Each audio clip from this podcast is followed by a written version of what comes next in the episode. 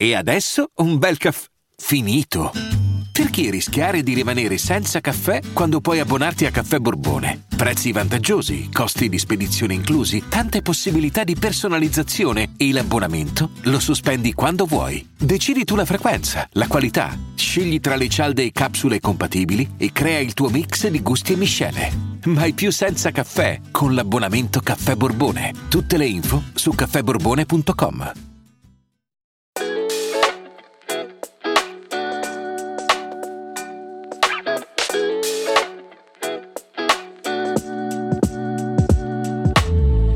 Mi ritengo molto fortunato perché so di essere ignorante, ma non ignorante in senso critico nei miei confronti. Per intenderci ignorante nel senso che non ho tempo, tra virgolette, per interessarmi alla politica, quando in realtà lei invece sta pensando a me da tempo.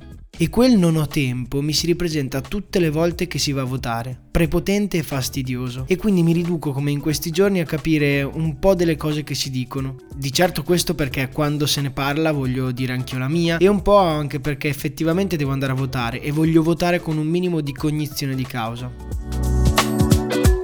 Ecco, rispetto a questo penso che non a caso i politici siano sui social, perché probabilmente tantissime persone come me non hanno tempo, oppure hanno tempo ma per stare sui social e quindi i politici provano ad entrare nel mio tempo, nel nostro tempo, tramite questa forma. Ma badate bene che anche se non riescono ad entrare nel nostro tempo, in realtà lo gestiscono già.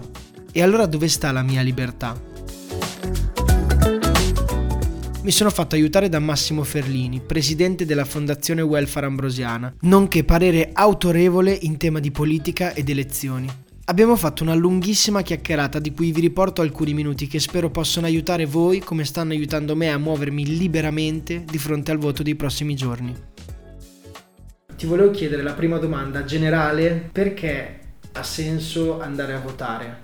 Per un giovane e anche non. Io in particolare parlo più ai giovani, magari per cui per un giovane, ma in generale. Ma la partecipazione democratica non gode adesso di grande prestigio. Forse perché si è persa memoria dei danni che fa perdere il diritto a partecipare che è una delle basi della democrazia una delle basi della libertà. Noi abbiamo scritto nella Costituzione che è, un diritto dovere, il dovere diciamo che è relativo perché non abbiamo punizioni per chi non... ma il dovere è, un, sentire che le persone devono maturare per esperienza. Eh, io credo che sia eh, oggi il, votare, dire vado a votare perché partecipare e fare una scelta deve nascere dagli esempi che ciascuno di noi vive nella, sua realtà. Chiedersi, ma certe cose o certi impegni che io prendo verso gli altri, starei meglio se non lo facessi? Ecco, pensiamo che il voto è una delle forme con cui ci si esprime nel dire che abbiamo a cura gli altri o che ci, ci abbiamo cuore anche per gli altri. Questo poi ognuno faccia le sue scelte, le faccia però eh, la democrazia è questo, avere questa possibilità e questa libertà di intervenire, di poter dire mi faccio carico degli altri.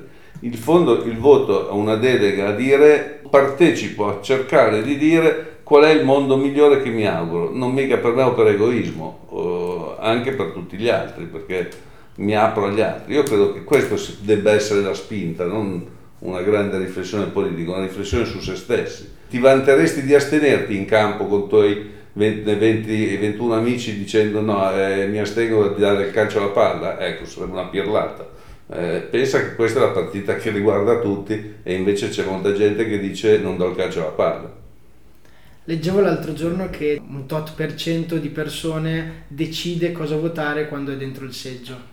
Allora ti volevo chiedere come, come ci si prepara alle elezioni, cioè, mh, poi è legato anche alla domanda che ti farò poi successiva, però intanto ti chiedo, cioè, secondo te c'è un modo per orientarsi e per prepararsi, cioè per arrivare a dire, cioè il, il voto che do è pensato perlomeno. No, il, il, criterio deve essere quello che ti guida nella, nella, realtà in generale.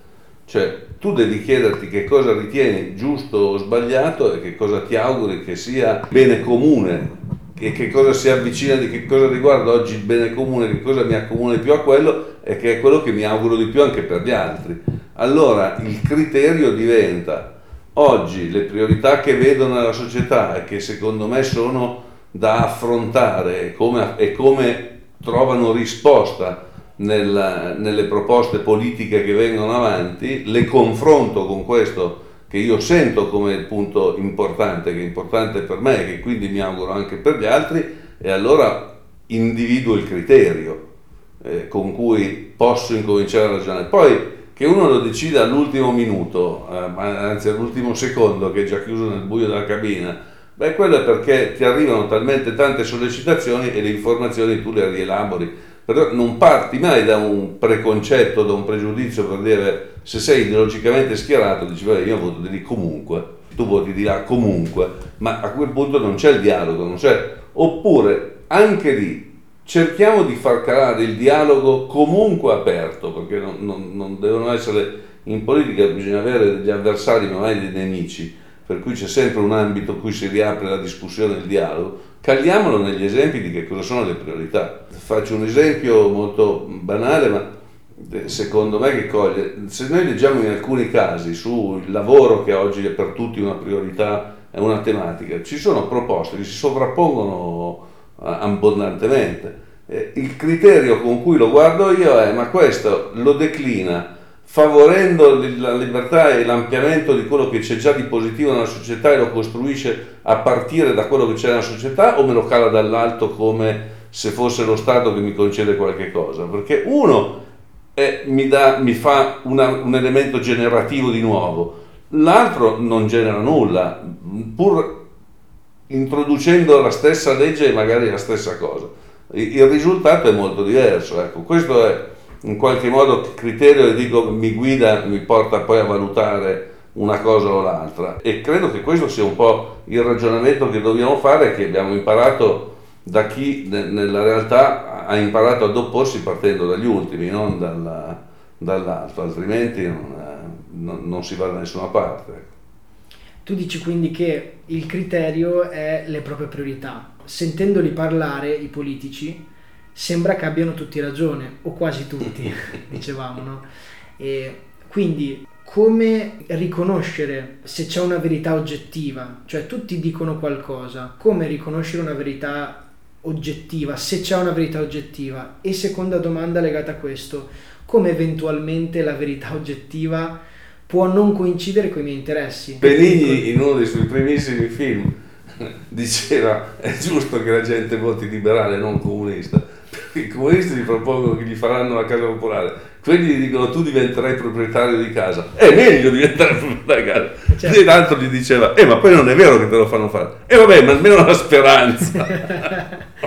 no, lì banalizzare era una battuta, però eh, la, la politica è l'arte del compromesso, nell'insieme dell'essere un momento di intervento sulla realtà e di relazione con gli altri, è però arte del compromesso, io non parlerei mai di verità oggettiva in una posizione politica, perché se no, se fosse così ce ne sarebbe una, e sono altri gli ambiti in cui ci sono le verità, non, non possiamo ridurre la politica nemmeno i, i principi non, eh, non discutibili non, su cui non possiamo mediare perché altrimenti si va allo scontro di per sé e chi non condivide quello non, non, ha più margini di, anzi la politica deve essere la capacità di tradurre anche principi per noi non negoziabili, come viene detto, in prassi che invece debbano convincere gli altri e convincere gli altri a muoversi, ma anche noi dobbiamo scendere in campo sapendo che si va a intervenire con mediazioni e con eh, proposte che devono tener conto di, di, tutti, se no non, non, andiamo a fare politica, andiamo a fare uno scontro, un'altra è un'altra cosa. Ecco. Allora, se, se ci muoviamo così, il criterio di scelta diventa quello non di parto da solo, ma parto con i miei amici, vedo cosa sono le realtà che io ritengo che debbano essere garantite, promosse, eh, che debbano trovare leggi che le facciano, le facciano crescere, ma perché migliorano i, i, la risposta ai bisogni del, del mondo, non eh, perché è il posto di lavoro mio o di altri, non non è quello, è il bisogno a cui rispondono queste cose e come aumenta l'efficienza e l'efficacia con cui rispondono che mi interessa e su cui vado. Allora dice lo scontro con gli altri perché come dire, interveniamo con passione sullo stesso obiettivo e nello stesso tempo in cui c'è lo scontro c'è la comprensione delle ragioni dell'altro perché comunque non, ci, non stiamo contrapponendo obiettivi diversi, se no non ci sarebbe nessuna possibilità di dialogo, ma stiamo guardando con strade diverse lo stesso bisogno e quindi cerchiamo di affrontarlo nel modo migliore. Il compromesso nasce da questa capacità poi di trovare, un, di far fare a tutti un passo avanti, no? di,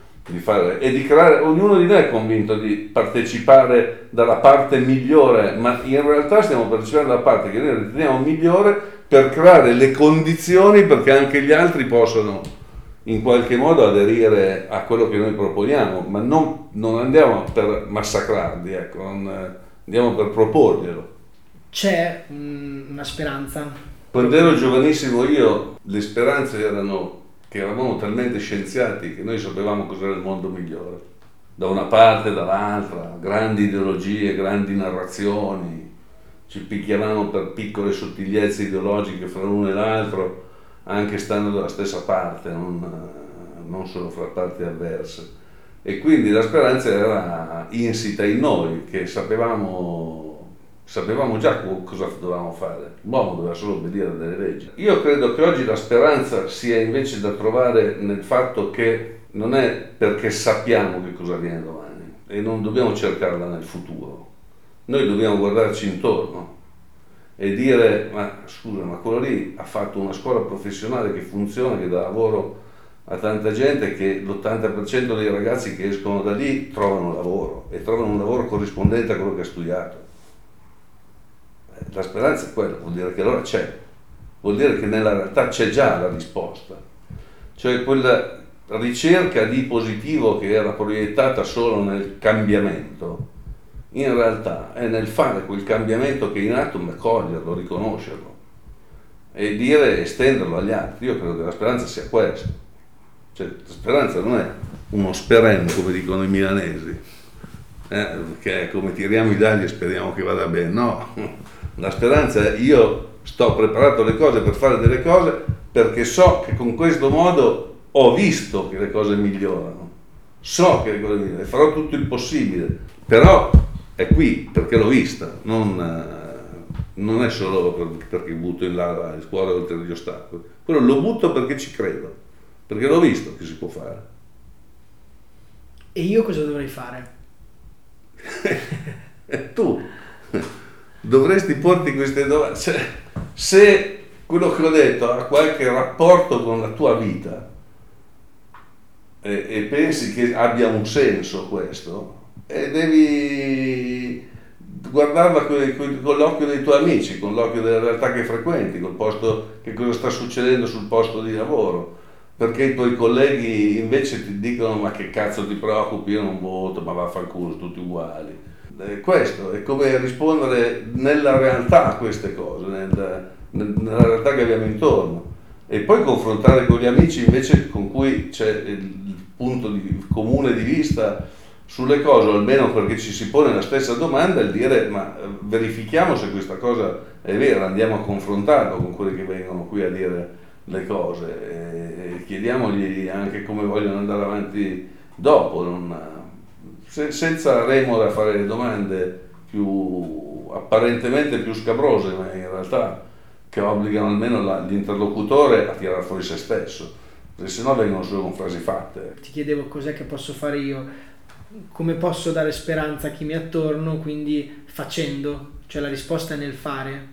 Sì, nel fare nel fargli vedere anche gli esempi che fanno altri, eh? non, non, solo perché lo faccio io, però è, è la, la, la, la, migliore cosa per la speranza è far vedere che, che c'è, che non che, che, devi solo appunto aspettare che qualcuno ti risolva le cose, è che qualcuno lo sta già facendo e, e, lo, e, lo fa, e, se lo fa lui puoi farlo anche tu, puoi, far, puoi farlo un altro, non, cioè de, devi esserci dentro la realtà, ecco, non, non chiamarti fuori. La, la, certezza che devi avere è nella forza e nella capacità di affrontarla, non, non, non perché sai le risposte, se no sarebbe facile.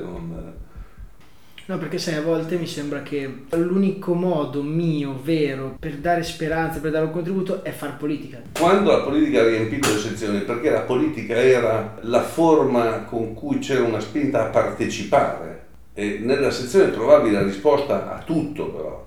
Cioè, la festa dell'unità non nasce perché eh, facevamo così serviva per fare propaganda, no, è perché tu eri un popolo e facevi festa iniziava l'estate e facevi feste, si ballava, si beveva, si mangiava in compagnia.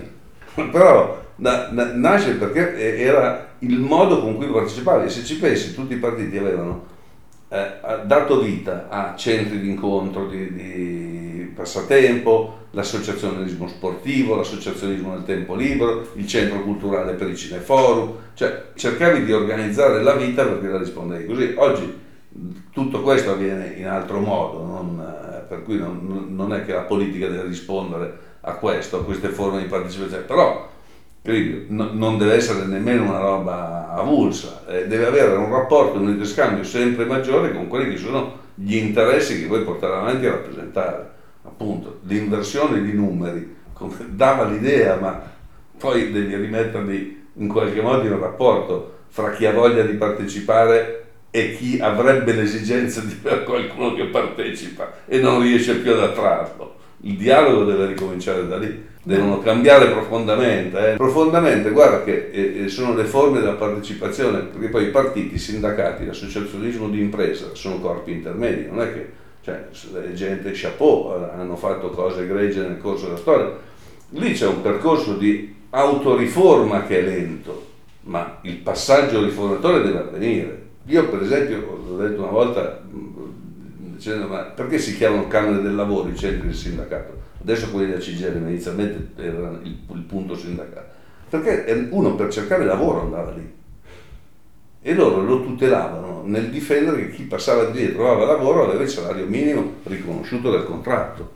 Quello dibattito che adesso riprende in altre forme e sembra che invece debba imporlo la legge. È nata così, il sindacato e di fianco per risparmiare hanno fatto la cooperativa di consumo che nasce perché così con i salari che c'erano che erano bassi potevi permettere di comprare il pane bianco, cricchio. Torniamo a fare quelle cose lì in forma moderna, avanzata, ma devi tornare a fare i servizi alle persone e rispondere al loro bisogno quotidiano, se no perché devono venire? Perché devono aggregarsi? Perché sei bello, perché hai un'ideologia simpatica, perché hai fatto la sede più ricca, ma se vengo lì e facciamo teoria, perché devo venire in Asso Lombarda?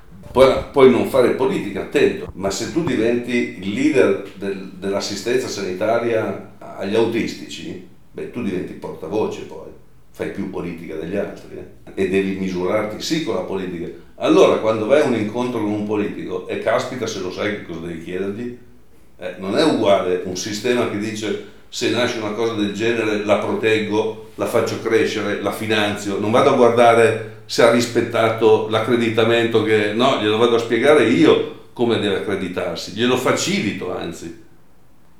Ma riconosco che mi ha dato la risposta a un bisogno e nessuno ci aveva pensato. Se invece sto lì e faccio solo delle regole e poi aspetto, eh, quelli lì è un altro mondo eh, e nasceranno meno cose lì, saranno meno ricchi, meno contenti.